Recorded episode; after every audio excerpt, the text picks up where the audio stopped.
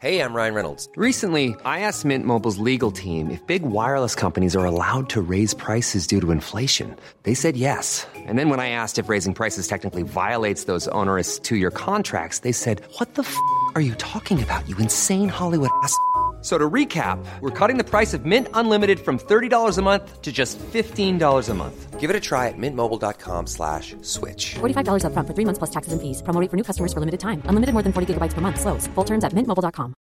Want flexibility? Take yoga. Want flexibility with your health insurance? Check out United Healthcare Insurance Plans. Underwritten by Golden Rule Insurance Company, they offer flexible, budget friendly medical, dental, and vision coverage that may be right for you. More at uh1.com. Hello, everyone, and welcome back to another episode. I hope that you're having a wonderful day so far, wherever you are in the world. And as always, thank you for joining me. I am sitting here with my Earl Grey tea as per usual, and I actually started doing something new because it's been getting a little bit warmer here in Canada and we're starting to enter spring soon. So I've started to make some iced tea, which has been really lovely. And what I've been doing is there's this brand Stash, and you can get them at most grocery stores, at least here in Canada, but you could probably do this with any tea. And what I've been doing, I just put two tea bags in a massive mason jar and then I fill it up with hot water, put it in the fridge for a bit, take it out, put ice in it, squeeze some lime and stevia, which not everyone likes the taste of stevia. I really do. So that has been another one of my go-tos recently and I think the flavor that I've been using is a pomegranate raspberry flavor and to be honest if you've ever had like any of the iced teas at Starbucks or anywhere else, I really do think you can recreate them at home and that's what I've been kind of trying to do, experimenting and playing around with different teas and if you listen to this show, you'll know that that's one of my favorite drinks. So I'm really excited that we're now entering into kind of iced drink season. Now, I drink ice drinks all year around, but there's just something different and something special when the weather is nice and when it's sunny. And yeah, so that's what I've been enjoying. Other than that, I feel like I don't have that many life updates since last week, other than we got a new vacuum. And I've now entered the era of adulthood where that is one of the most exciting parts of my week. We got this cordless vacuum, and it's basically just a handheld, like it's not too big or bulky. And so I've been obsessed with that. I've been putting on my 2000s girly anthems playlist and you know, cleaning the apartment and feeling like I'm in a music video or in a rom com. And to be quite honest, that is one of my favorite things to do. I know it sounds like kind of whatever, but honestly, it brings me so much joy. And yeah, I shared last week on social media my 2000s girly anthems playlist, and you guys were obsessed. So I'll also share it here. It's a really good mood boost, it completely changes my energy. I like these types of things that I can just rely on that are simple, that don't require, you know, going out or spending a lot of money. They're just quick ways to boost your mood and boost your energy. And I really love that. I actually remember a couple of years ago when I lived with my sister, if we were both feeling like we were in this kind of like slump and we were just feeling low energy and low mood, we would if, if it was one of us or both of us, we would look at each other and we'd be like, okay, let's do our routine. We'd put on a really fun playlist or song and we would just dance around the apartment. And without fail, almost every time we would feel at least a little bit better. There's something about that movement and that happiness and that joy of just like honestly dancing. And I actually remember speaking to my naturopath a few years ago and she was recommending that I dance more because she could tell that it brought me a lot of joy and she invited me to treat it as a moving meditation. I ideally do it when nobody else is in the apartment just because I don't want to be thinking about what I'm doing and trying to look good. I really like to think of it as like truly a movement met, moving meditation, excuse me. And it doesn't always have to be like super upbeat music. Sometimes I'll put on something a little bit more mellow and just really move my body and get out of my head. So that's my invitation to you. If you're feeling a little bit low energy, like you need to shake it up, move around your body, you can listen to that playlist or any other playlist of your choice. And of course, I'll link the playlist in the show notes. I keep calling it the description box, but I need to get used to calling it the show notes. Okay, folks, with that said, I will transition into today's topic. I've been talking for a few weeks now about doing a Q&A topic. This podcast has been steadily growing over the last few months, which has been really exciting and cool to see. I'm so happy to see that you are all resonating with what I'm putting out there and you know, I'm getting a lot of messages on social media about different topics that I'm covering, and it's so sweet to hear all of your feedback. And once again, I really appreciate you being here and listening and, you know, validating that I'm not the only one having these experiences. Because, quite honestly, when I first started this, it was just a way of expressing myself, putting myself out there, and it's really cool to see that I'm not the only one that is feeling some of these things. But as I mentioned, it's been a couple weeks now where I've been wanting to do a Q&A. My initial goal was to do it at the end of an episode, but what I've found is that I'm someone who talks a lot and by the end of the episode we're already looking at 40 minutes and quite honestly, I wouldn't want to put you through a whole another Q&A. I wanted to do the Q&A justice and also I've done another round asking you for more questions on Instagram so that I could do a full episode and I would have enough questions to do a full episode on your questions for me. So, with that said, we're going to start off with some more personal questions that you asked. These are a combination of questions that were asked on Instagram and then a few on TikTok in different places, and I kind of just have combined them into one. So, yeah, we'll start off with some personal questions and then we'll transition into the more advice type questions. So, the first one, which I absolutely love, I love talking about this, is about my astrology, my big three. Now, I want to preface this by saying I've spoken before in episodes about how I am relatively new to astrology and I've been interested in it for years. But in terms of actually looking at it in more depth and learning about my own, that's been a very recent endeavor. And what I will say is that I look at these meaning making systems, so astrology, human design, different things like that. And by the way, meaning making systems is a term that I believe I heard from Michelle Palazon on the 12th House podcast. So if you haven't listened to that, I would highly recommend. But as I was saying, these systems, the way that I relate to them is not as a means of being something that I have to follow strictly and also judge other people based off of. That's one side of astrology that I find I don't necessarily resonate with is like, oh, that person's this, you're never going to get along with them. I simply look at it more so as this gives me permission to settle a little settle a little bit deeper into who I am and you know learning a little bit more about myself. I think self-inquiry and having that data about maybe the type of setup that I'm looking at and what I tend towards, it really helps me to feel more validated. I talk a lot about this in relation to human design and how learning about being a manifesting generator who is someone that has multiple passions and multiple purposes and is can be very very effective at doing multiple things but we often hear that that's not acceptable and you have to do one thing. So learning that I was in that category helped me to clear some of the shame in the way that I was feeling and lean into and honor a little bit more of who I am. So, back to the original question, I know I just went off on a tangent here. My sun sign, which I want to provide a little bit of context for someone who doesn't really know much about sun, moon, rising. And this is just from the app that I use. The app is called CoStar, but I also use the app Time Passages. And so my sun, which determines my ego, identity, and role in life, is a Virgo. Virgos are traditionally very organized and structured and disciplined and effective.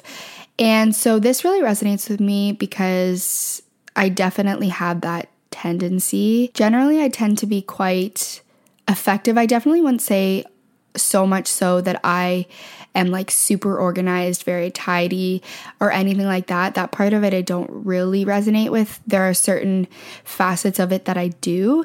Like, for example, I like to create Excel spreadsheets for just about everything. And I do really like to feel organized, and that helps me to feel grounded, but not so much so that I'm rigid. I find that that's kind of the opposite side of the spectrum that I don't resonate with at all. And I'm much more, you know, I think I like to have structures in place so that I can feel stable and grounded. I've talked about this before, but then within those structures, allowing myself to kind of move through with a little bit more fluidity and ease, which brings me to my moon sign, which is a Leo. And the moon rules emotions, moods, and feelings. According to this app, it's what you think of yourself as, reflects your personality when you're alone and deeply comfortable. Now, Leos tend to be really associated with being dramatic or expressive, creative, somewhat self centered, if you will, but a love of being in the spotlight and performing and all of those things. And I've spoken before about how since I was young, I've always loved to like put on little performances. I used to do that for my grandparents when they came over. I love doing little plays. Me and my friends used to do like little choreographed dances and then perform those to her siblings and her parents and stuff like that. And I loved being in the school plays. I always wanted to have really front and center roles, never got them because I couldn't sing, but that's besides the point. Um, so that kind of part of me, that expressive, creative part of me, I would very deeply resonate with as well. Quite often, I've actually felt shame about this part of myself because I've felt as though it's very, once again, self centered. That word has a lot of meaning behind it and a lot of shame attached to it. Um, but not necessarily just the self centered piece, it's like the desire or the need to be seen and how that can feel shameful. But it's interesting because as I've started to embrace and lean into this, I've allowed myself to create spaces to honor this, for example, on social media, on my podcast, and all the rest. So that is definitely something that I very much identify with and lean into. And then my rising is something that I definitely don't know a whole lot about, and I'm not 1000% sure if it's accurate because I don't know 100% my birth time. And apparently, as far as I understand, the rising sign can change every couple of hours. So my rising is an Aquarius, and the rising is associated with the mask essentially that you present to people. So for me, when it comes to the Aquarius rising, what I've seen is that this is often associated with being kind of standoffish, detached, abrupt in your own head, kind of airy. And this is something that I've actually really struggled with, to be honest. I've been told so many times that my energy when you first meet me isn't necessarily the most warm, and people have often told me that they were kind of intimidated or scared to approach me. And even my partner actually had said that in our first few interactions, he just felt like I was really disinterested and detached, which is so interesting because that's not the way I felt at all. I was actually obviously quite interested in him and found him really funny, and I was very into him. So that's really interesting. But once again, I have learned that, you know, to the best of my abilities, I want to make a good first impression and make people feel comfortable, but I can only do so much without kind of not honoring my own self. And in the past, I felt like I've needed to overcompensate for this part of myself and be overly bubbly and overly friendly and overly energetic. And that's not really something that comes necessarily super easy to me, especially not at first.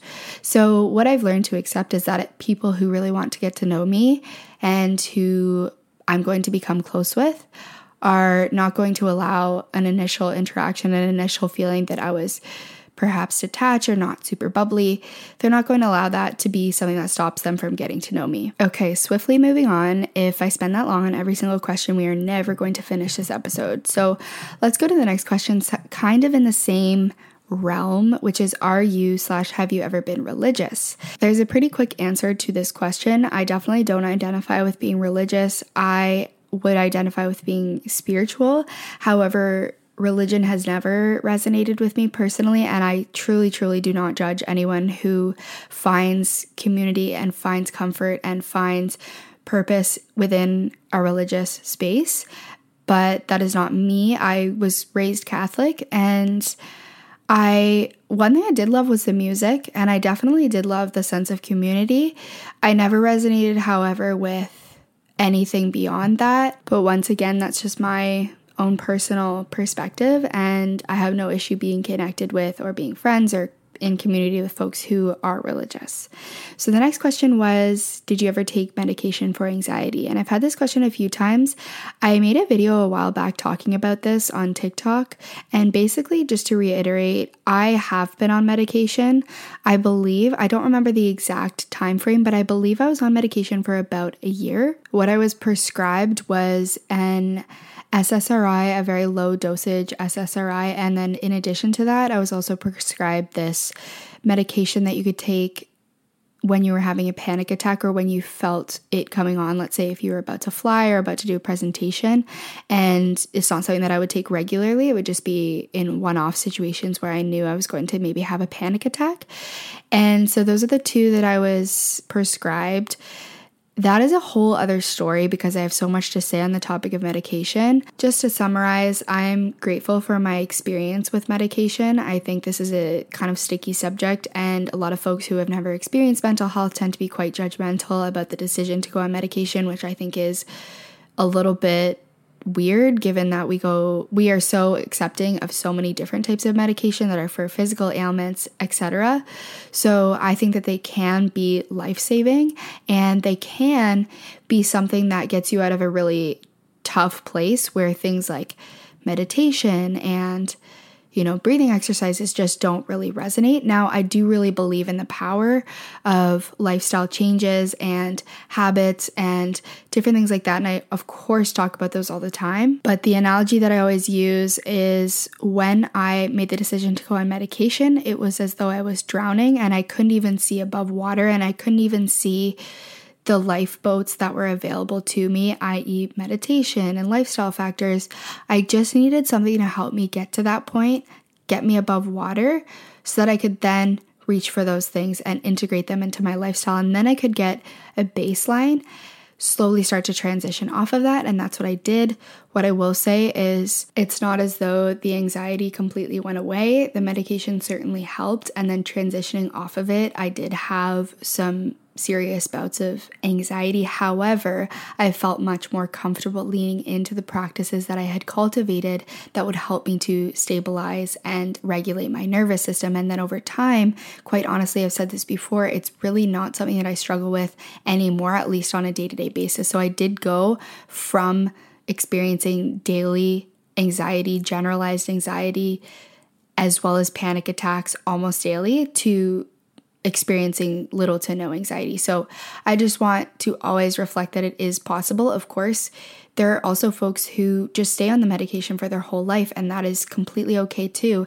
And we all have very different journeys and very different experiences. So I just wanted to provide that. And then, of course, as with any conversation that has to do with healthcare or medication, I would highly, highly recommend that you speak with a medical professional that you feel comfortable with. Okay, so for the next question, I had a couple questions about skincare, and one sweet friend said, How do you get so glowy? So I have had quite the interesting journey with skincare.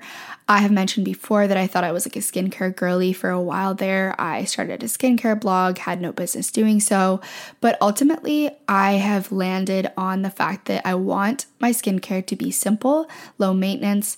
I want to make sure that I'm like keeping my skin hydrated. I have very dry skin. And for whatever reason, I find that living in Vancouver, my skin gets incredibly dry. I don't really have acne. I used to struggle with that, but it might have something to do with the fact that I'm on an IUD now. And for whatever reason, I haven't really struggled with acne since. But with that being said, I've really tried to simplify my skincare routine down and also make it affordable and accessible because honestly, I've tried really expensive products and I've tried really cheap products, and I've not noticed like a huge difference in some of them. And when it comes to like the cheaper products, I'm gonna share a couple of my favorites that I still think are good, at least for me, and work really well. So I am always experimenting. Keep that in mind. This will probably change in a few months to come, but I'm really liking this routine at the moment because it's really simple and I don't need to think too much about it and my skin feels good. So the cleanser that I'm using is the Ordinary Squalane cleanser. Then I will use some sort of hydrating serum, so a hyaluronic acid or something like that. I usually just go for the Ordinary. And then my most recent addition to my skincare is the Eucerin Advanced Repair Cream. It has no scent, it is very moisturizing, and it's not that expensive at all. You can get a massive tub for like 20 bucks. And I believe this is actually designed for folks with things like eczema. I remember my dad used to use it on his hands when he had like really dry hands. And so it works really well for me because I do have such dry skin.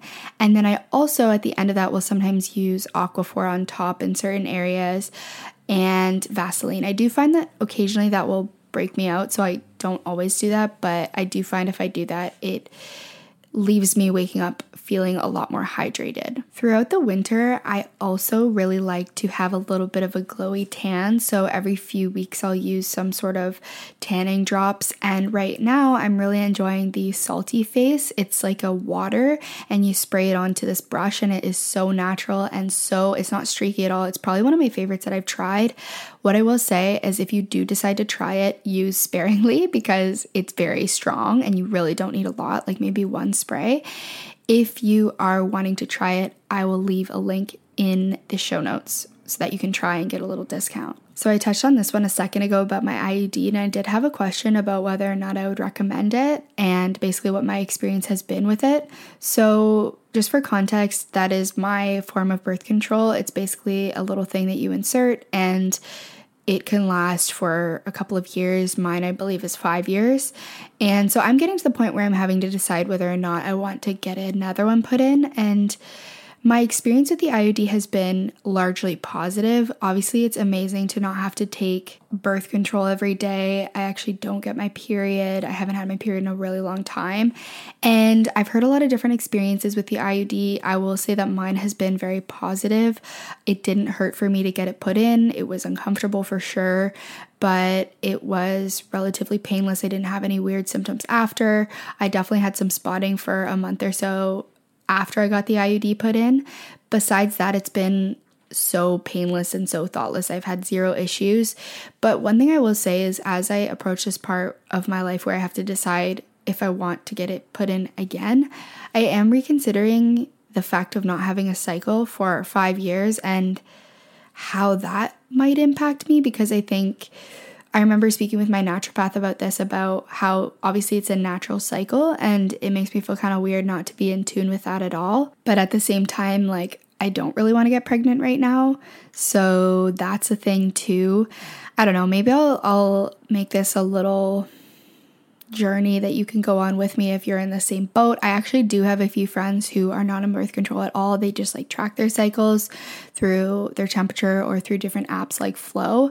And so maybe that's a journey that I'll be going on in the next little while. As of right now, the IUD is my form of birth control. I have personally had a very painless experience with it, but I have friends who have not. I think it's very individual.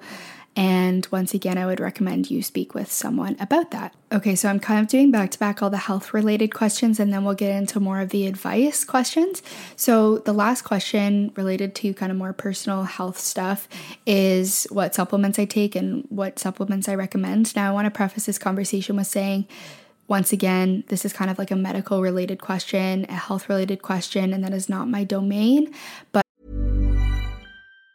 Say hello to a new era of mental health care. Cerebral is here to help you achieve your mental wellness goals with professional therapy and medication management support. 100% online. You'll experience the all new Cerebral Way, an innovative approach to mental wellness designed around you.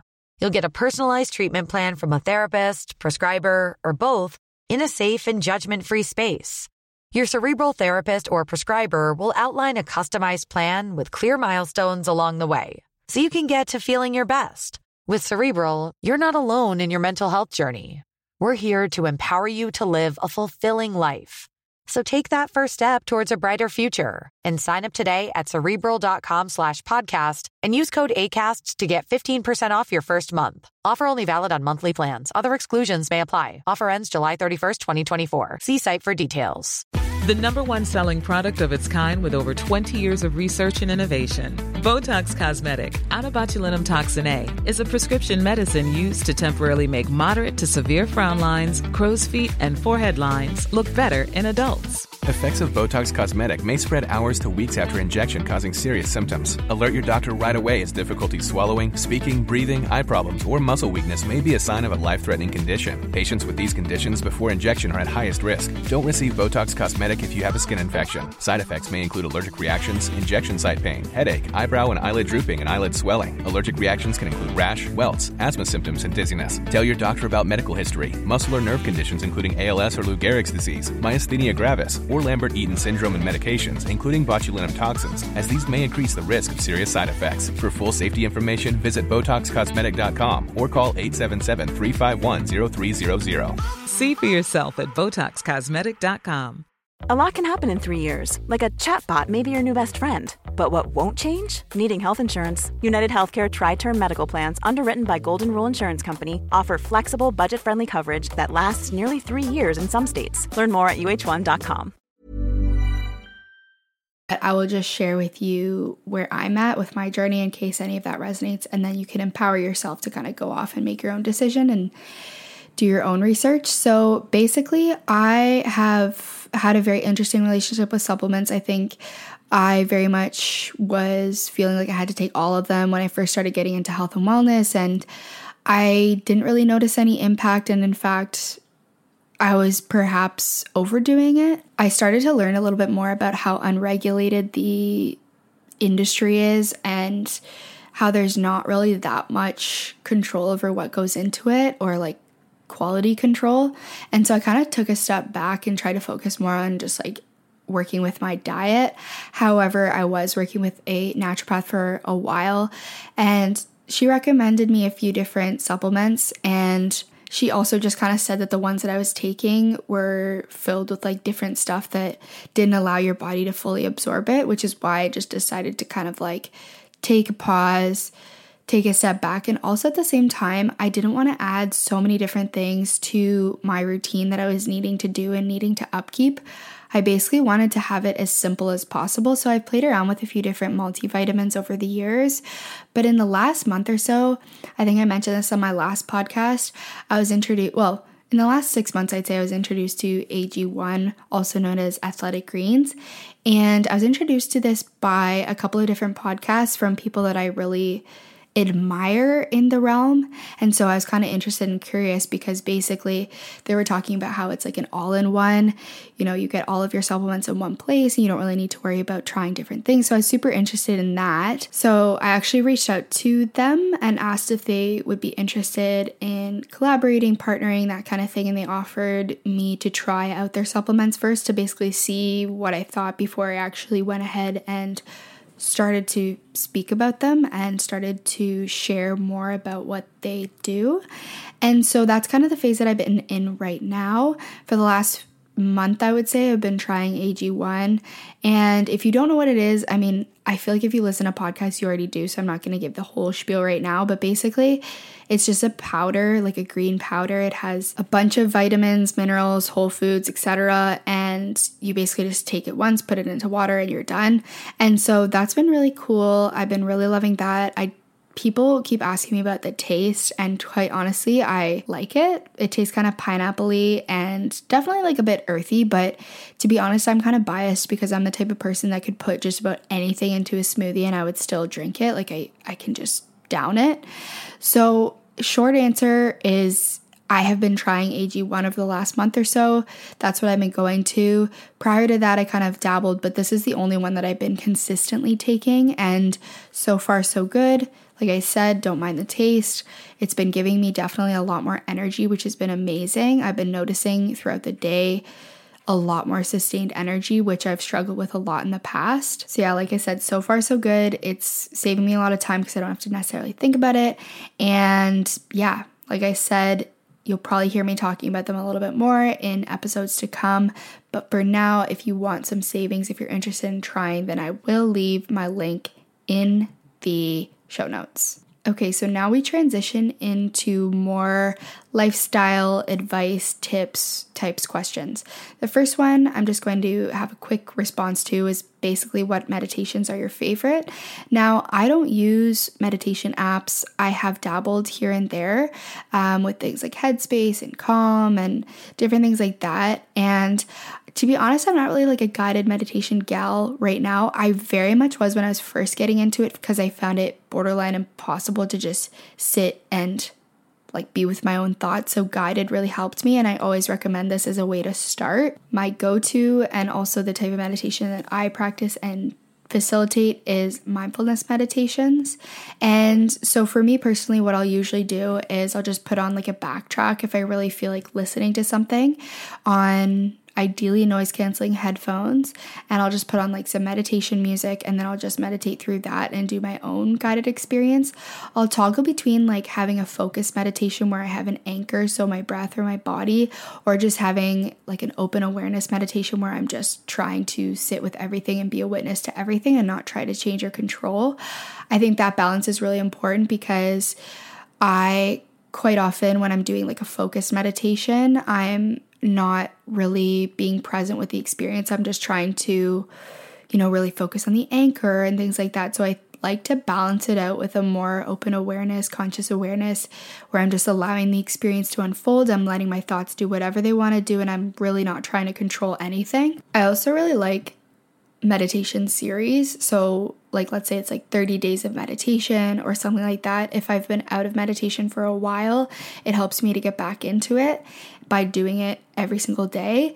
And also things that are focused on a specific outcome. So, for example, in the last few months to a year, I've been really focusing on shifting my relationship with finance and money and career and establishing a more abundant attitude, abundant mindset, if you will. And so I'll listen to like specific meditations on that. We can be a lot more receptive and expansive when we're in that meditative state or when we have regulated our nervous system because it basically allows our mind to think more creatively and not just be so focused on survival. So I find that meditation even if it's not like a specific meditation surrounding things like abundance or finances, it really helps me to establish that baseline from which I can think a lot more expansively and creatively. So, of course, I would highly recommend that to anyone who is interested in trying that out. Okay, someone else asked, How do you keep a balanced social media pressure existing intentionally, be in the moment?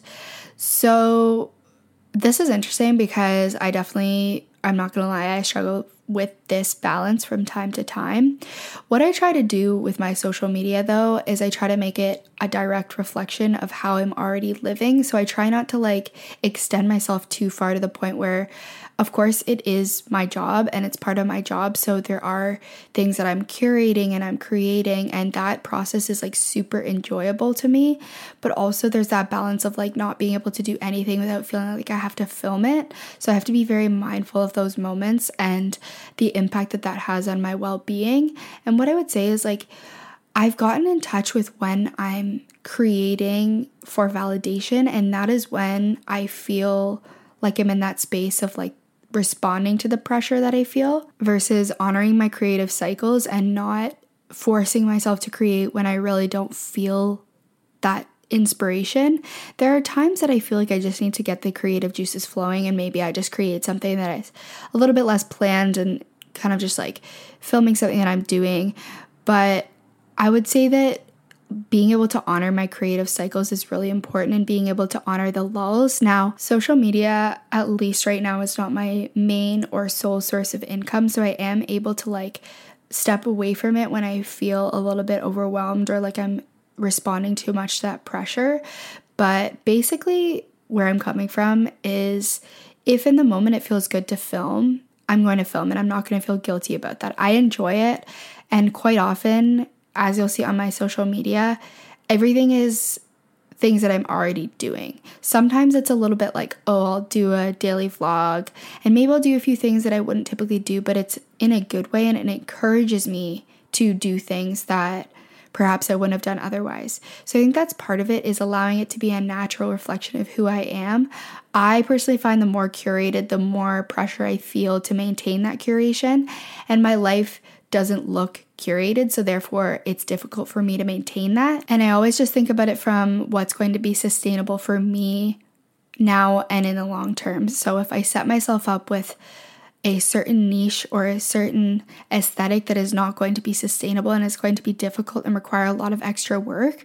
For some people, they love that. They love curating and they love that niche aspect. For me, I love for it to be more like a direct reflection of my life.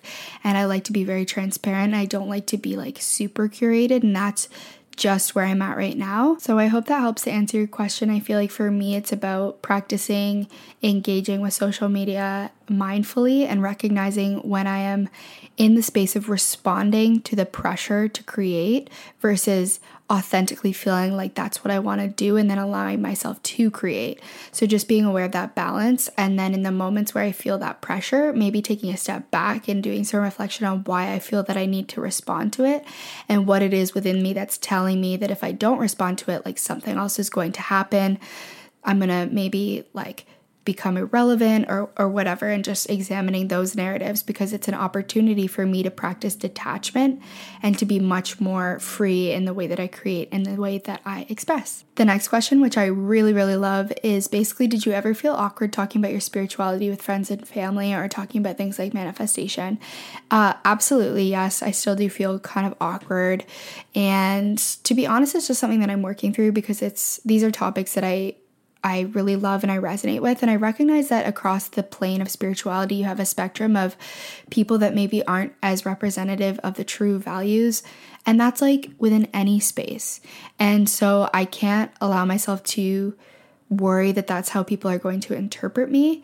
I have to recognize that and honor that this is something that I feel has helped and served me so much in my life. And by talking about it, I'm inviting other people to experience that opportunity who haven't already, or to explore their own spirituality, or to feel comfortable talking about it and not feel awkward. In moments where I feel awkwardness or shame or embarrassment about certain things, it's actually a good indicator for me that I should talk about them because I know that other people are feeling this way. So, when it comes to spirituality, things like manifestation, kind of more out there topics, I definitely try to speak about them as openly as freely as I can, especially in different spaces. Of course, coming from a very corporate um, background and still being heavily immersed in those spaces, this can be challenging because sometimes you get like some weird looks or you understand that assumptions are being made. But at the end of the day, it's not for me to control those assumptions and for me to, you know, tailor myself so that those assumptions won't be made. If someone wants to make an assumption based on the topics of conversation that I'm excited about and interested in and passionate about, then that's really not for me to control or to be too worried about. And so, yeah, it's definitely something that I'm moving through, but I still continue to have these conversations even when they feel awkward and I don't want to force anyone to have them if they're not there yet or if they don't they don't resonate or they're not interested in. But yeah, that's where I'm at with that. Okay, so the next question is how do I not take rejection in any form or situation so personal? Now, this is a big theme for me because I had a massive fear of rejection and I'm still working through that. I think I always will be. I think it's a very natural fear to have because social acceptance is very important and to feel that rejection can feel can create a fear response and can make us feel very anxious and uncomfortable. But when it comes to fear of rejection being in the driver's seat and not making certain decisions because we're scared to be rejected, I think that's when it can taper off to being unhealthy because it's kind of in control of what we do and do not do. In a lot of cases, we might have a desire to put ourselves out there in a new way or to try a new opportunity. I talk a lot about putting myself out there on social media, but then the fear of rejection comes in like a roadblock and doesn't allow us to move forward because we're so paralyzed by this fear and what could happen. So that's the first piece is learning how to navigate the fear of rejection, but of course that's not what this person asked. They asked, "How do I actually navigate being rejected and not take it so personally and not allow it to stop me from putting myself self out there in the future, etc." So, how I always look at it, and I'm a pretty good person to share this because I have experienced a lot of rejection over the years, is every time that I look back in hindsight at a rejection that I received or being ghosted or whatever form of rejection it is, I, I, can always actually see why that was necessary to bring me to where I am now. Quite honestly, sometimes rejection really sucks, but the most productive way that I've found to look at it is as redirection. Redirection away from things that ultimately were not meant for me or not meant for me right now. It doesn't mean that it's a never. And so that's the way that I really look at it. Of course, this is easier said than done. And I think it's really just a matter of exposure therapy exposing yourself to rejection, allowing yourself to move through those feelings of shame and of embarrassment or whatever feeling it is that you're having, and really, to be honest, looking deeply at that feeling that you're experiencing when it comes to rejection because feelings can be a really good indicator of areas where we are not healed and perhaps where there's something from our past that is like we're pressing up against that wound. So perhaps if we experience a certain type of rejection in early life, this is making us, it's reminding us of that situation. And by looking back and kind of healing that wound, we can we can operate from a different context and recognize that this is not the same and you know we can really make a choice of how we want to look at it ultimately at the end of the day and there's no denying that it sucks but if you can find a reframe in that moment even if you're feeling crappy I find that that is the best way for me to not allow that feeling to stop me from putting myself out there again. I don't know if this is going to make sense, but recently rejection has been not welcome for me, but I almost prefer it to stagnance because I feel like things are moving and I feel like I'm getting feedback on, okay, that's not meant for me, let's try something else. Whereas when I, let's say I reach out to some companies or I apply to some jobs and I never hear back and I never hear that feedback, it's like an empty loop and it feels unfinished. So for me, it's just about shifting the pattern that I typically have that follows rejection of shame or embarrassment or stagnance because I don't allow myself to move forward. I think it's okay to feel disappointed because perhaps you put a lot of effort into something, but I just try to like look at that patterning and then just shift it and just do that reframe in that moment. And the other thing that I like to try to envision and embody is myself in the future understanding why that rejection happened. And although I don't really understand right now, I know that there's a version in the future that does and is at peace with that rejection. So I try to just like embody that version of myself. Okay, a couple questions about friendships. One about how to make new like minded friends, the other one is how to form meaningful friendships. I had someone say that they're surrounded by people who only want to party, but I'm not interested at all. So it's hard to find lasting friendships. And I can definitely resonate with this. Interestingly, I feel like a lot of people can, where you have this phase where perhaps you start to feel as though you are shifting and evolving, and perhaps your friendships are not. One thing I will say is that during the period where I went through like a major personal transformation, I was really struggling with my mental health. I really wanted to change my lifestyle.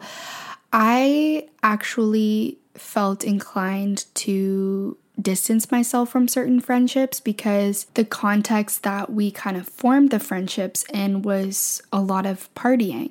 And in my mind, I thought it would be easier to remove myself in the same way that, like, let's say you were trying to quit smoking, you would probably distance yourself perhaps from folks who encouraged your smoking habit. What I will say though is shifting a relationship with someone doesn't mean that you have to end them. Now, I don't know your specific situation about the folks who you're hanging out with that are partying a lot and whether or not those relationships have like a solid foundation. There were certain friendships that I allowed myself to let go of because there was no foundation beyond partying.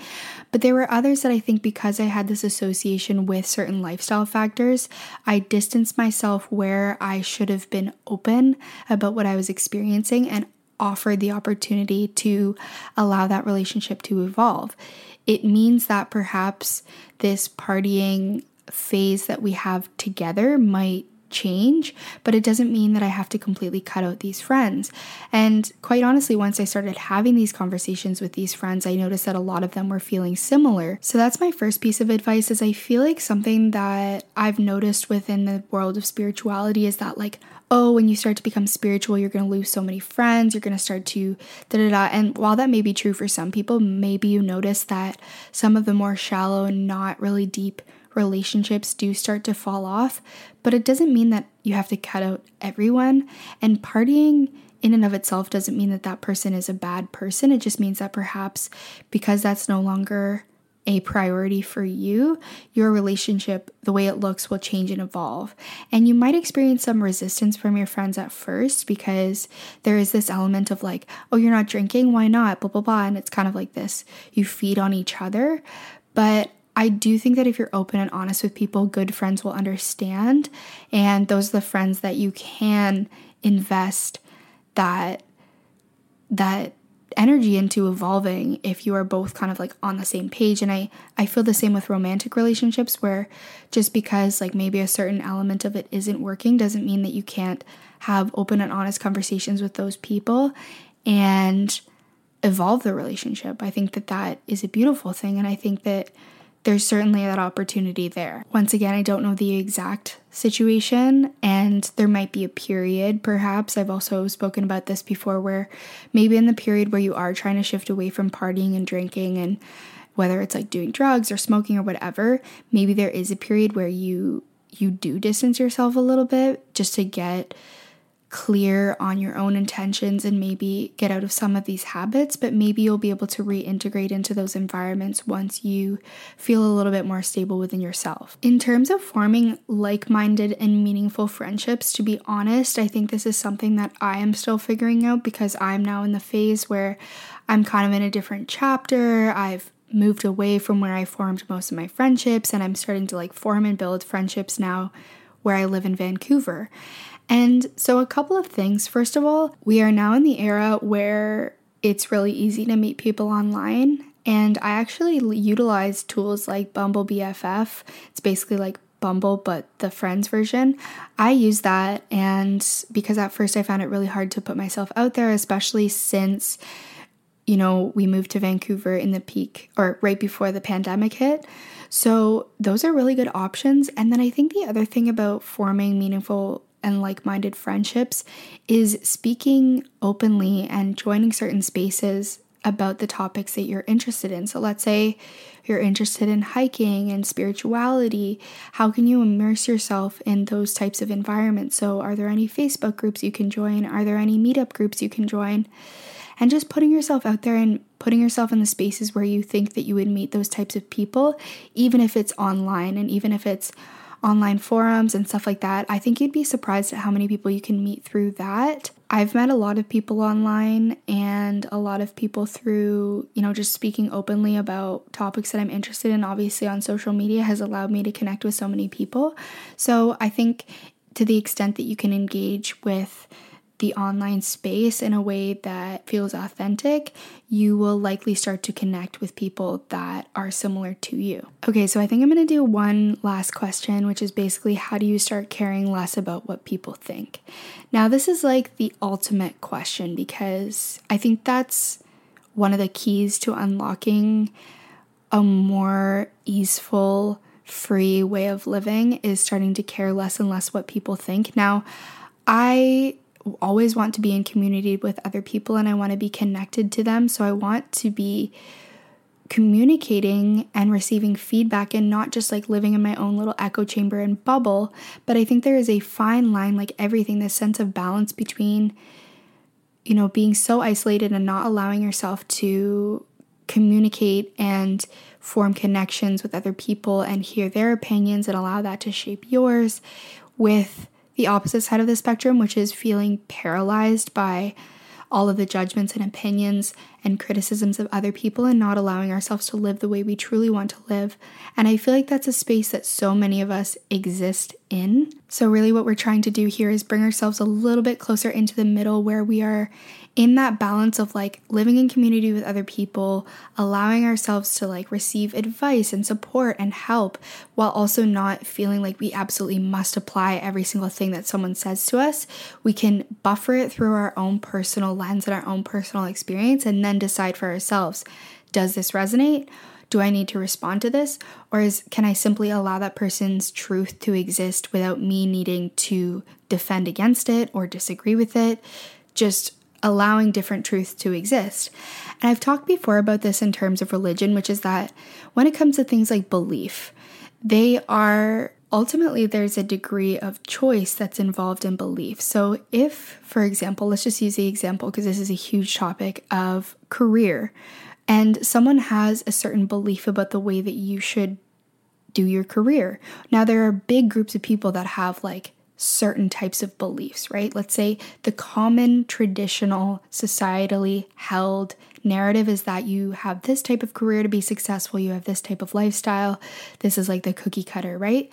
But there's so much that exists outside of that.